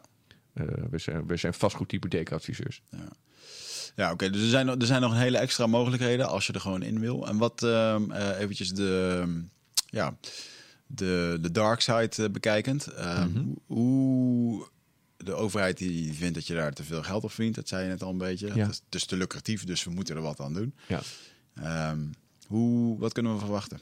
Heb je een beetje een blik op wat... want de woningmarkt is schrijnend in Nederland. Ja. Dus Ja. gewoon echt een tekort. Ehm, bouwprojecten staan stil, maar er moeten wel woningen, woningen gebouwd worden en zo. En dus er is wel een hoop in beweging. Ja. Ja, dus je kan naar jezelf kijken en van, nou, ik zal me, ja, dan moet ik me dus schuldig gaan voelen als ik vastgoedbelegger ben, want ik kaap nu allemaal eh, starterswoningen weg voor, eh, ik weet niet of dat voor, zo... voor, de, voor de mensen die eh, een eigen woning willen, willen kopen. Je kan het zo omdraaien dat je heel waardevol kan zijn als vastgoedbelegger voor de gemeenschap. Omdat je dus woningen die op instorten staan, daar zou je wat mee kunnen doen. Maar je zou ook een oud eh, politiebureau zou je kunnen, kunnen kopen en dat transformeren naar eh, studiootjes. Eh, heel ver gegrepen, maar ik heb dus ja, mensen geïnterviewd op het YouTube-kanaal die dat dus hebben gedaan. En die dat in Jip en Janneke taal uitleggen hoe ze dat allemaal hebben gedaan. Voor de meeste mensen is dat gewoon stap 2. nadat je wat appartementen hebt gekocht en er wat ervaring in hebt eh, eh, geha- ja, gehad. Mhm. Dat je ehm, dat soort dingen doet. En dan zou je dus heel waardevol kunnen zijn voor de gemeenschap. Dat je kan zeggen, joh, ik heb er 60 eh, studiootjes eh, gecreëerd. Waar starters eh, ehm, kunnen Ja. huren. En sommige s- kunnen ze zelfs kopen. Ja, ja. En dan hebben we het eigenlijk over... ehm, eh, maar goed, dit, dit zijn dan nog niet de... de dit benoemt nog niet echt de gevaren die er... Ja, ja. Wat, wat zijn de, eh, bedoel, bedoel je, wat zijn de nadelen nou, van nou, bijvoorbeeld in? Amsterdam vindt dat je eh, die wilde tegengaan dat er veel mensen ingeschreven staan. Hè? Dat, er- dat mensen, ik, ik las van die verhalen, dat mensen gewoon een rijtjeshuis, daar verdienen ze 2500 euro per maand op. Omdat mijn vriendin die heeft eh, mensen werken bij haar op het bedrijf en die hebben dan een kamer eh, waar echt gewoon net een bed in kan en een Ja. kast. Betalen ze 800 euro per maand Ja. voor. Gaat, gaat ook helemaal nergens over. Ja. En om dat tegen te gaan, niet meer dan zoveel mensen erin. Of, of een speciale vergunning aanvragen. Ja. En in heel veel van die gebieden of straten is het al verboden, eh, omdat er te veel vergunningen zijn uitgegeven. Dus eh, dat is een voorbeeld in Amsterdam. Maar eh, landelijk is daar nog een. of überhaupt in Amsterdam. Ja, bedoel je dan, waar loop je allemaal Nou, waar tegenaan loop je. Waar zit de overheid nu tegenaan te krikken om, om te veranderen, zodat Ja. het moeilijker wordt gemaakt voor, om dit soort dingen te doen? Risico is bijvoorbeeld ehm, als je er wel al wat verder in zit in het eh, investeren in vastgoed en je komt in eh, bepaalde Facebook eh, groepen of WhatsApp groepjes, dan worden er dan, dan zeggen mensen weer het, je kan mijn appartement kopen voor anderhalve ton of ik heb wat deals en dat worden dan off-market deals worden dat genoemd voor de markt uit. Ehm, ik heb wel wat contacten en hier dit is een super gave woning. Die kun je onder de marktprijs kan je die, kopen. Er zit er nu echt, dat is een nieuwe rage. Heel veel, dat heet dan een deal sourcer. Iemand die dus een deal bij jou aanbrengt. Mhm. En zegt, Wigert, deze woning is echt Ja. super geprijsd. Zie ik heel veel op LinkedIn voorbij komen. Dit. Oh, op LinkedIn zelf. Ja, Oké. ja. Maar dan vooral voor eh, pandjes in Portugal en Algarve en dat soort. eh, Ja, voor in Nederland zijn het vooral op WhatsApp-groepen en. Facebook-groepen. Ehm, ja, die rekenen wij door. Ja, en wat de gevaren daarvan zijn, is bijvoorbeeld eh, dat het dus een klein appartement eh, is. En dat er dus te veel huur wordt gevraagd. En dat eh, zo'n huurder naar een huurcommissie kan toestappen. ja. En dat je dus wordt gesommeerd om die huur te verlagen en het verschil terug te betalen aan de huurder. Dat is een risico wat je kan lopen. Dus ja, zoek een deskundige erbij die kan doorrekenen of het wel een goede deal is. Dat is één. Daarnaast heb je dus eh, de woningprijzen die eh, kunnen dalen. Ja, ik zit erin voor, voor de lange termijn. Ja. Eh, ik wil mijn woningen aan, de, aan onze kinderen kunnen doorgeven. Exact. Dus het interesseert mij geen ruk dat ja, dikke kans dat over twee jaar de woningprijzen weer wat zijn gedaald. Uh, ja, maakt mij niet uit, want ik ben er wel van overtuigd dat die huren uh, stabiel zullen blijven, al dan niet gewoon nog steeds zullen stijgen. Want dat is gewoon levensbehoefte nummer één: een dak boven je hoofd, ja. een huurwoning. Um, ja, ja, de Belastingdienst die zal meer uh, willen zien. Dat je, dan, dat je meer belastingen gaat betalen. Want het is nu echt extreem weinig wat je, wat je betaalt. En je kan dus gewoon 100 panden in bezit hebben. En dat nog steeds ja, in box 3 hebben. En box 3, dat houdt dus in dat je huurinkomsten ja, niet worden belast. Ja. Dat er dat, uh, ja, een fictief rendement uh, wordt er gepakt. Daar betaal je wat belasting over. maar het is niet heel erg veel op dit moment.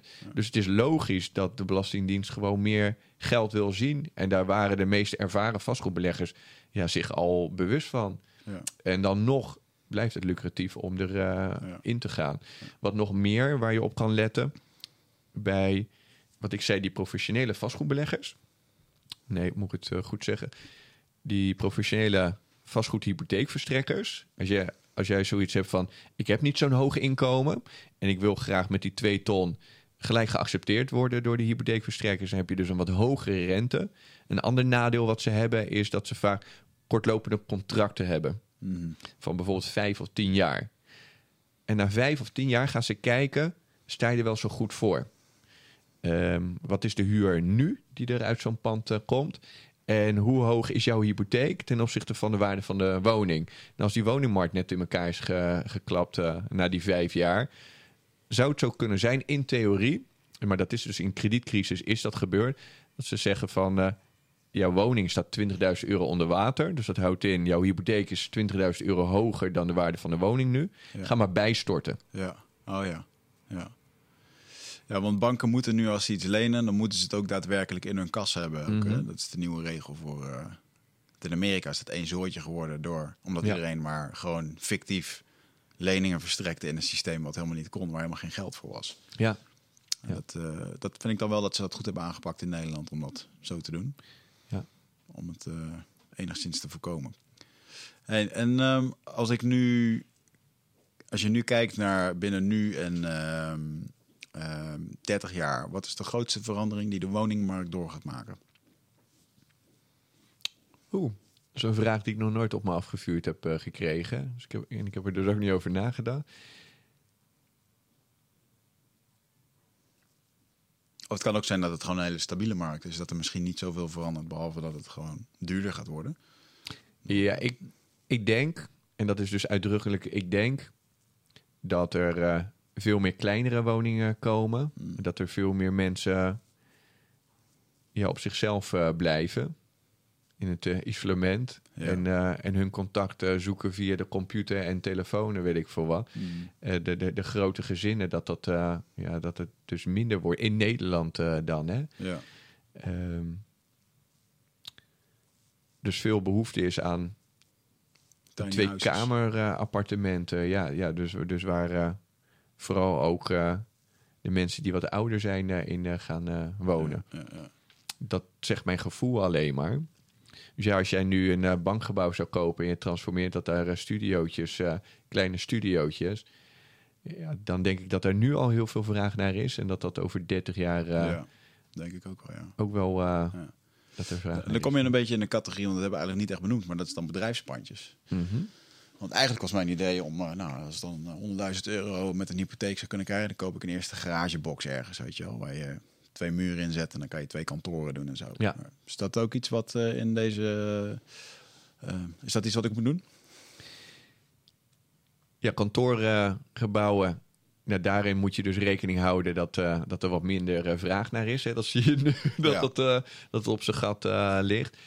Um, ja, bij woningen weet je gewoon uh, zeker dat daar enorm veel vraag naar is. Uh, het kan minder worden, maar over 30 jaar gekeken is, is daar gewoon extreem veel vraag naar. Vooral omdat we niet uh, Nederland groter kunnen maken. Ja. De bevolking groeit alleen maar. Ja.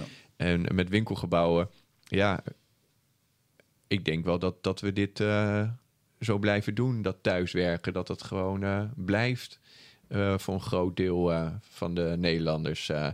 Um, dus dat er veel minder vraag zal zijn naar kantoorruimte. Ja. En lijkt het mij interessanter om juist kantoorgebouwen te kopen. eh, Winkelpanden te kopen. Ja, en die dan te transformeren naar, eh, naar wonen. Ja. En daar kun je best wel veel geld mee verdienen. Als jij zin hebt om die vergunningsaanvraag te doen... om eh, de bestemming te veranderen van Ja, wonen naar... ja of van winkel naar wonen. kom je wel in een traject waar ik zelf niet zoveel kennis van heb, tijd of zin in zou hebben. Ja, Eh, maar het is natuurlijk, eh, ja, als je hier, we zitten nu in Apkoude op een industrieterrein. Dit gebouw bestaat al twintig jaar. Mhm. Nou, hij knapt het gewoon goed op. Eh, volgens mij, hij oont volgens mij heel de straat hier met alles. ja eh, gaaf alle kantoren van Marco Borsato tot aan toe. Het is wel heel grappig om te zien. En, eh, eh, maar dit is dan 20 jaar oud, terwijl je dat niet zou zeggen, weet je wel. Het is echt Ja. gewoon goed onderhouden. En, eh, die, ja, die opslagboxen en zo allemaal. En dat, eh, eventjes zo'n box voor een paar eh, tientjes per maand, dat gaat best wel hard, ja. Ja, ja dat, dat kan best laagdrempelig zijn. Dat je eh, eerst begint, je vindt een appartement nog eh, spannend... dat je begint met een garagebox ja. voor, eh, weet ik veel, 30, 40.000 eh, euro. Alleen je moet je er rekening mee houden dat ehm, ja, banken daar niet zo snel op financieren. Dat doen ze wel op een woning, Mhm. maar op een garagebox doen ze dat minder. Ja, ja. Dan kun je dan iemand zijn oude oldtimer in laten zetten en zo. Ja. ja, ja. En eh, studentenpanden en zo? Ja, dus eh, bedoel je dan kamerverhuur Ja, is heel grappig. Ik ken dus iemand uit Groningen die eh, van mijn vorige bedrijf ging daar naartoe. Die had een, een succesvol online bedrijf, meerdere. Ehm, en dat ging heel erg goed. Maar zijn echte geld verdiende die. Volgens mij had hij meer dan 80, pa- meer dan 80 panden, Ja. studentenkamers. Ja. Ja, gewoon studentenkamers binnen de ring van Groningen. En eh ik denk die gozer was 33 of zo toen hij dat deed. Ja. Dat ik wel echt dacht, fuck jongen, jij hebt, dit, jij hebt dit heel vroeg in de vingers gehad en gezien. Ja. En eh, ja, wel mooi. Maar is dat nog een, eh, ehm, is dat nog een, een, interessantere markt dan anders of niet? Ja, wat, wat ik vastgoedbeleggers eh adviseer is... ga overal in qua risicospreiding. Mhm. Dus, dus koop nu aan, terwijl heel veel mensen zeggen van... ja, maar het is de, eh, het hoogtepunt en het kan alleen maar eh, dalen nu. Daar ben ik van overtuigd. Je kan ook redeneren van... eh, start er nu in, doe in ieder geval een eerste pand. Dan ben je in ieder geval in de game. Snap je hoe het spelletje gaat. En ben je mentaal aan het voorbereiden op een crisis. Want iedereen gaat op je inbeuken. Hè. Die gaat zeggen van doodeng, ik ben net ontslagen. En dan ga jij een beetje in het vastgoed je laatste spaargeld Ja. eh, steken. Ondernemers die omvallen. Maar als je dan al één pand hebt, ben je mentaal al wat sterker. En denk van nee, dit is juist een, een, een kans. Dus ik ga er wel in. Ja. Dus het is interessant om nu al te beginnen. En juist in een dalende markt heel gespreid eh, te gaan aankopen. En als je dat dan gaat vergelijken met over 30 jaar, als je er voor de long term erin eh, zit, dan heb je gewoon een geweldige markt straks eh meegemaakt. Ja. In plaats van te wachten, nee, je kan beter wachten eh, op het eh, dieptepunt en dan koop je in één keer 10 eh, woningen. Wanneer is het dieptepunt? Hè? Vaak mis je net het dieptepunt en dan gaat het weer stijgen. Gaat iedereen het doen? Ja, en dan ben je weer te laat. eh. Ja. Dus je kan maar beter gewoon die risicospreiding doen, net zoals met indexfondsen. ja. En als je dat dan dus ook doet, dus je doet het qua tijd, doe je dat, qua risicospreiding, dan doe je dat ook met appartementen, tussenwoningen, eventueel eh, met eh, ehm, kamerverhuur en later ook met eh, grotere gebouwen om turnen. Mhm. En dan heb je qua segment van woningen heb je ook gewoon een goede risicospreiding aangebracht. Ja. En een derde is, als je dat dan ook nog eens doet in Groningen, in Amsterdam, in Utrecht, in kleinere dorpjes en zo. Ja. Ehm, ja, dan heb je een mooie risicospreiding. En zou je daarna de grens over kunnen gaan. Ja. Eh, dat je ook nog wat in Engeland, Spanje en zo koopt. Ja. Wauw, ja. En ehm, je bent een fan van eh Kiyosaka, Robert. En die hoor ik nu alleen maar op Instagram zeggen... eh, weg uit aandelen, goud, zilver en bitcoins. Of tenminste de elektronische currencies en zo. Is dat, volg je dat ook een beetje? Dat gedachtegoed? Of, ehm, Nee, nee, nee. Om je eerlijk te zeggen, eh, niet. Waarom niet? Ik vind hem een beetje hysterisch overkomen. alsof hij eh, eh, ja, overkomt als een, een natty professor. eh, dan, dan spreekt eh, Kim, zijn vrouw, spreekt me wat meer aan. Eh, die is Mhm. even wat eh, rustiger en... eh, hij is heel erg tegen het systeem. Hè? Dat, eh, het is ook bizar dat in, vanaf de Vietnamoorlog af... hebben ze de dollar van het goud afgehaald. Dus mocht er meer geprint worden dan dat er werkelijk in de kluis lag. Dat is van, gewoon vanaf 1970 al, dat ze eigenlijk meer geld aan het drukken zijn wat, wat er nooit was. Dat is de reden waarom de zilveren munt op een gegeven moment eh, van, of een, een nikkel, een, dat, van eh, nikkel werd of zo, of, of koper dan of zo. Waarom? Dat is gewoon goedkoper, omdat zilver uiteindelijk, de zilveren munt was op een gegeven moment te duur om te, gemaakt te kunnen Ja.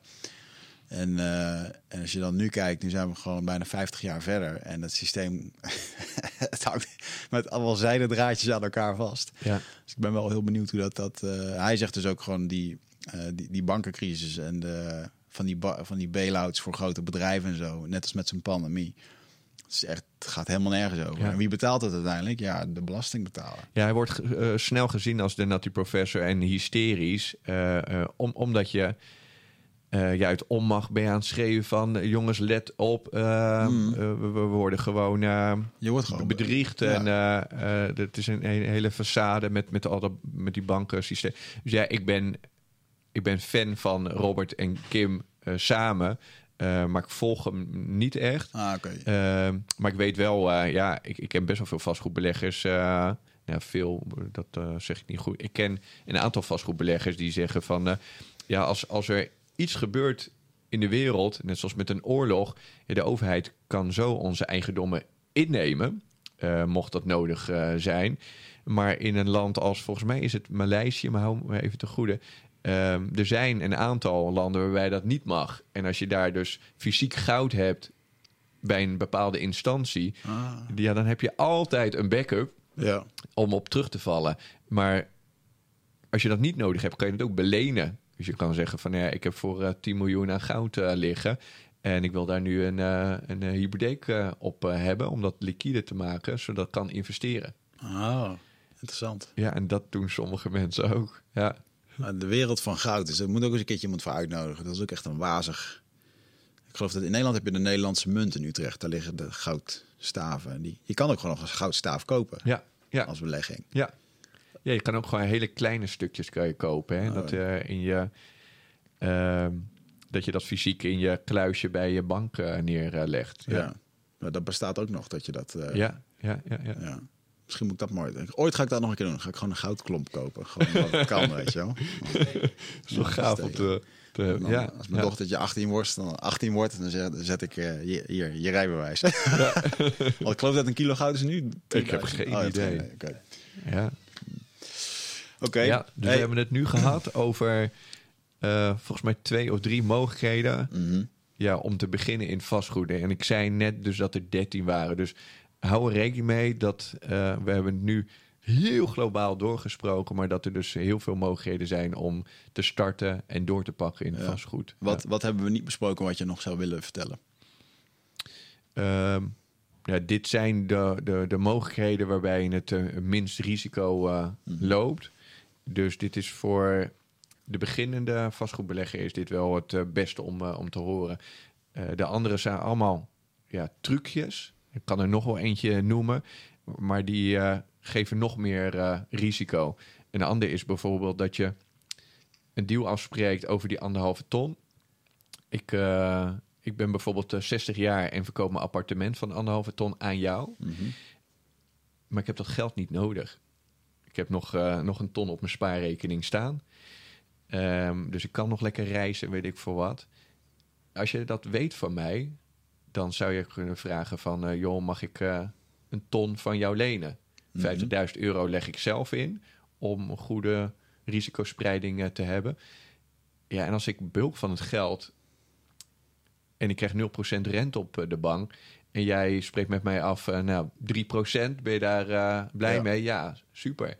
Dan, dan kun je daar dus ook alweer wat mee. Oh, wauw. Ja. En als zo iemand dan komt overlijden? Ja, je moet het goed afspreken, Ja. inderdaad. Ja, dat soort dingen spreek je allemaal af bij een notaris, Notaris eh, ja. bijvoorbeeld. ja. Maar zo kun je dus ook die 50.000 euro van die verkoper lenen... en de 100.000 euro bij de bank. En dan kan je dus met zeer weinig eigen middelen kan je er dus in. Dat zijn dus trucjes. Mhm. Ehm, maar dan moet je dus wel ehm, ja, goed ingaan met niet te veel risico, weet je. Dat je heel veel kennis hebt, dat je heel veel ervaring hebt. Eh, of dat je nog eh, ergens een ton eh, hebt liggen in je holding van je onderneming bijvoorbeeld. Maar dat je wel een goede financiële remweg hebt voordat je dit soort trucjes gaat uitvoeren. Ja, want wat zijn de grootste misstappen die beginners maken hierin? Wat zijn de grootste don'ts die, eh, die veel voorkomen? Ehm, nou, ik heb wel eens eh, wij, moet ik zeggen, want ik, eh, ik doe vooral het, ja, het aansturen van het team en de, de marketing. Ik adviseer eigenlijk niet meer. Wat ons team vaak meemaakt is, dan redeneren mensen van, nou, ik ga eerst een pand zoeken en daarna heb ik pas iemand nodig die mij adviseert over die hypotheek. Wat er dan gebeurt is dat ze met een taxatierapport bij ons komen. Ja, en dat taxatierapport bijvoorbeeld tegenvalt. En dat je niet maar een derde hoeft in te leggen. eh, dus 50.000 euro, maar 70.000 euro. En dan valt het dus eh, Ja. tegen. Dus het is veel handiger wat jij ook hebt gedaan. Ik bel eerst Thierry. eh, wat zijn eigenlijk mijn financiële mogelijkheden? Ehm, en wat is een handige volgorde om te doen? Ja, als je dan een pand vindt, dan kun je zeggen van... ja, ik heb al een financieel adviseur erover gesproken. Ik weet wat mijn mogelijkheden zijn. Ik zou zelfs zonder voorbehoud van financiering kunnen bieden. Wat de mogelijkheden veel groter maakt eh, dat je die woning krijgt. Of dat je zegt, nou, ik heb niet zes weken de tijd nodig, maar maar drie weken de tijd nodig. Want ik ben al halverwege Ja. in zo'n traject. Ja. Eh, Dat is heel waardevol. eh. Ja. Dus voor iemand die snel van zijn huis af wil, is dat dan gewoon... eh, Ja. En dat willen. Ja, je moet elke keer kijken van wat, wat is de urgentie? Wat is het verhaal achter eh, ehm, zo'n verkoop van een, van een woning? En als dat is, ik heb urgentie, ja, dan kun je daarvan profiteren. Ja. Ik heb het wel eens gehoord van. ehm, weet ik even niet of dat ik. eh, ja, nou, ik ga zijn naam even niet noemen, maar ehm, iemand die op Ibiza woont. Mhm. En die eh, daar natuurlijk heel veel rijken zitten. En er was daar een Ibiza vastgoedmagnaat. Die eh, betaalde jonge dames om gewoon op het terras te gaan zitten. En eh, bij wijze van spreken gewoon gesprekken te, te horen. Waarbij ze hoorden dat oudere mensen ziek waren of wat dan ook. En Ja. dan, die hadden dan, werden dan ziek. En dan ging hij naar die man toe van... joh, je bent, bent ziek, inderdaad, ik ga je huis, zal ik dat van je kopen? En dat was zijn strategie om Ja, toch ja. aan, panden te komen. Het is wel ja, dat is, ja, dat is het vastgoedwereldje. Daar zitten echt wel. Ja, ik zie mezelf echt als een beginner daar nog, eh, nog Mhm. in. En ik, eh, eh, ja, ik neem jullie in die reis mee wat ik allemaal leer door eh, ehm, elke keer ook interviews af te nemen en op YouTube te plaatsen. Ja, ik heb ook eh, verhalen gehoord van mensen die bij banken werken op eh, bijzonder beheer eh, en zo. Ja, en, en dan kun je dus ook deals naar jezelf toe trekken. hè. Oh, ja. Ja, dat, Beetje voorbedacht. Ja. dat, dat soort dingen zie je gebeuren, ja. En, en dat mensen gewoon zo bij de hand zijn om naar de begrafenisondernemer toe te gaan. Ja, Wauw. ja, ja, je hoort wel... en, en dat maakt het wereldje van, oh, oh, die huisjesmelkers en zo. Ehm,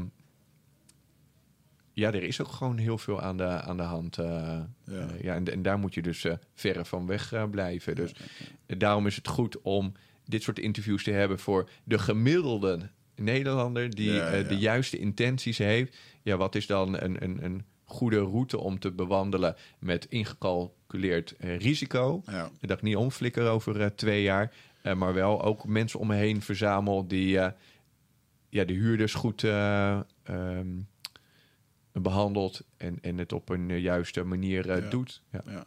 Nou, wat ik wel mooi vind aan dit systeem is dat je toch, je hebt al iedere maand heb je de cash in je hand, van, je krijgt de huur. Je bent dan het, iemand anders betaalt je huis eigenlijk af, dus dat stijgt ook in waarde. En inderdaad, over 30 jaar, dan heb je in één keer, ben je best vermogend. Ja, dit is het voordeel ten opzichte van de aandelen bijvoorbeeld. Eh, Je hebt eh, direct rendement. En dat houdt dus in, je krijgt elke maand krijg je een stukje winst van bijvoorbeeld 200, 300 euro. Ja. En waarmee je je hypotheek kan eh, aflossen of kan sparen voor je volgende woning. Ehm, maar je hebt ook indirect rendement. En dat is dus eh, over 30 jaar ga ik eh 10 van die appartementen verkopen. En per appartement heb ik eh, een goede winst. Ja. ja. Is de camera uitgevallen of niet? Ah. Ja, dus ik denk wel dat het. eh, je ziet. Ik zie het nu wel heel veel voorbij komen op Facebook. Maar dat kan ook omdat ik gewoon meer aan het zoeken ben en dat ik nu in één keer al die advertenties krijg. Er zijn er best wel wat van dit soort groepen die, eh, eh, die dit doen. En, en, Ja, maar het is wel de tijd. Want toen ik erin ging, mhm. toen begon ik echt eh, booming business eh, te worden. En als je ook kijkt, eh, dan ben ik de enige in mijn branche die het eh, ja, zo doet. Mhm. En er zullen er over twee jaar zullen er meerdere eh, zijn. Eh, maar dat, ehm, ja, ik ben de eerste lichting die, die eh, zegt van... oké, ik weet dingen, ik heb dingen ontdekt... en die ga ik nu delen Ja. eh, op een YouTube-kanaal... en in een Facebook-groep eh, met ja, eh, 3600 eh, vastgoedbeleggers... of mensen die erin geïnteresseerd zijn. ja. En je ziet nu de, de cursussen. Hoe, hoe begin ik in- met investeren in vastgoed? Ja, en daar zijn er nu... Ik heb ze allemaal naast elkaar neergezet... om maar transparantie in, in het wereldje te krijgen. Dat heb ik eigenlijk met alles gedaan. Wie coacht er? Mhm. Ehm, wie, wie, eh, wie komen er met de deals bijvoorbeeld? Ik heb gekeken van ja, wie kun je dan allemaal vertrouwen? En die heb ik in lijstjes allemaal eh, ja, erop gezet met mijn, met mijn stempel van. Ja, wij, wij hebben ze in ieder geval gecontroleerd op wat ze zeggen van ja, ik heb wel twintig panden. Dat we dat hebben gecheckt van klopt het wel? Is het niet een façade of zo?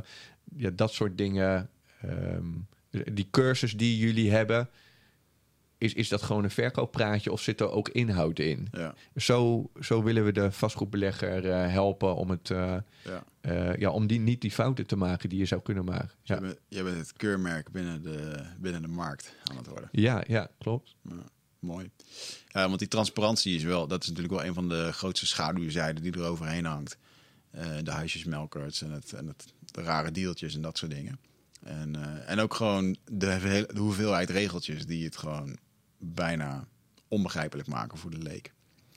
Dus ik denk dat die cursussen wel. eh, ik, ik, zie- ik zie wel een hoop van die cursussen binnenkomen. Wat je nu ziet. Hey, wil je ook binnen één jaar 33 panden kopen? Ja. En, eh, ja, dat klopt. Ja, Oké, kopen, weet je wel. Ja, ja, die mensen heb ik dus geïnterviewd om maar te kijken van ben, je- ben jij betrouwbaar? Zit er inhoud in? Ja.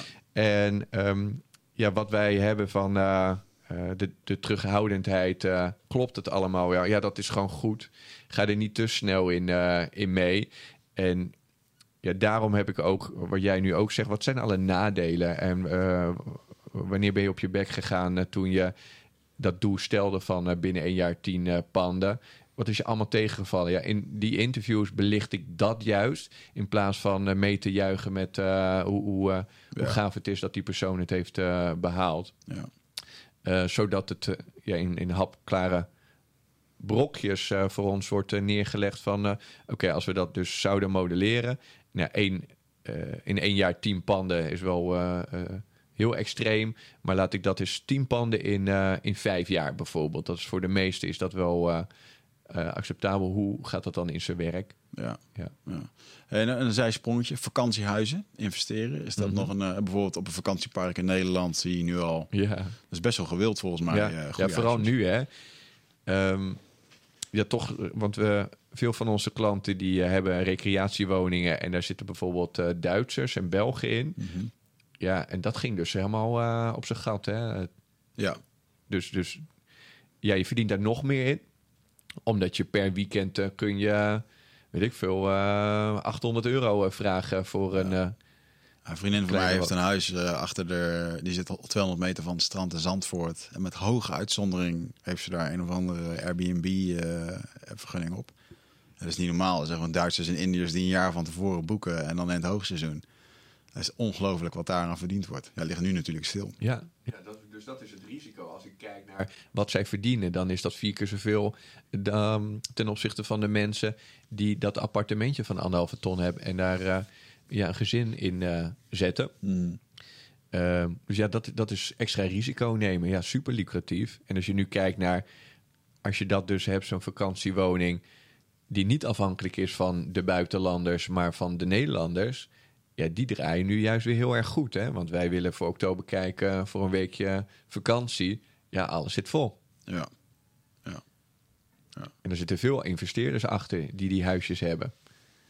Ja, ja het is wel, eh, die, die Airbnb-markt sowieso wel echt een gigantische. Wat een verandering heeft dat gebracht in de wereld van vastgoed en, eh, Ja. en natuurlijk het eh, hospitality. Ja. Ehm, Ja, nogmaals, risicospreiding. Dus als je begint met een appartementje van anderhalve ton... en elke keer maar er wat eh, bij doet... dus ook wat eh, Airbnb... ja, we hebben dus klanten die er vol in zitten... ja. Ja, en, die- en die moesten wel huilen toen, bij wijze van spreken, toen, de- toen de coronacrisis kwam. Want iedereen was weg. Maar hadden zij, was die portefeuille aan recreatiewoningen, was dat bijvoorbeeld eh 15% geweest van de hele vastgoedportefeuille. Ja, dan, dan hadden ze het weer minder spannend ja, ja. gevonden. Ja. Dus ja, elke keer wat ik maar leer is risicospreiding. eh, Ja. Ja. ja, interessant man. Hey, en je organiseert ook evenementen. Ja, nu dan even niet waarschijnlijk, maar waarschijnlijk eigenlijk online, wel. eh, Ja, want eh, we hadden twee workshops georganiseerd. Ja, waarbij we dus die 13 mogelijkheden vertellen van. Want, want voor de meeste mensen is, is het meest spannende bij het investeren in vastgoed. Ja, hoe kom ik dan aan eigen geld? mhm. Dus daarin leggen we die 13 mogelijkheden uit.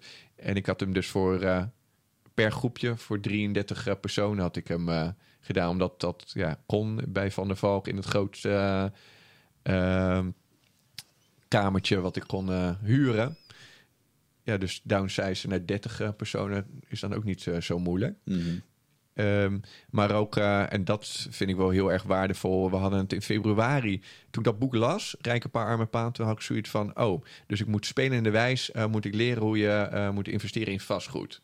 Hij zei van, eh, net zoals het leren fietsen. Ik kan het je nu uitleggen, maar ga gewoon op die fiets zitten en ik geef je wat aanwijzingen. En dan ga maar leren fietsen. Spelende wijs, investeren in vastgoed. Met het cashflow spel legde hij dan uit. Ik las dat zo en ik ging googlen. Nou, waar kun je dat dan eh, spelen? Allemaal ingedutte groepjes.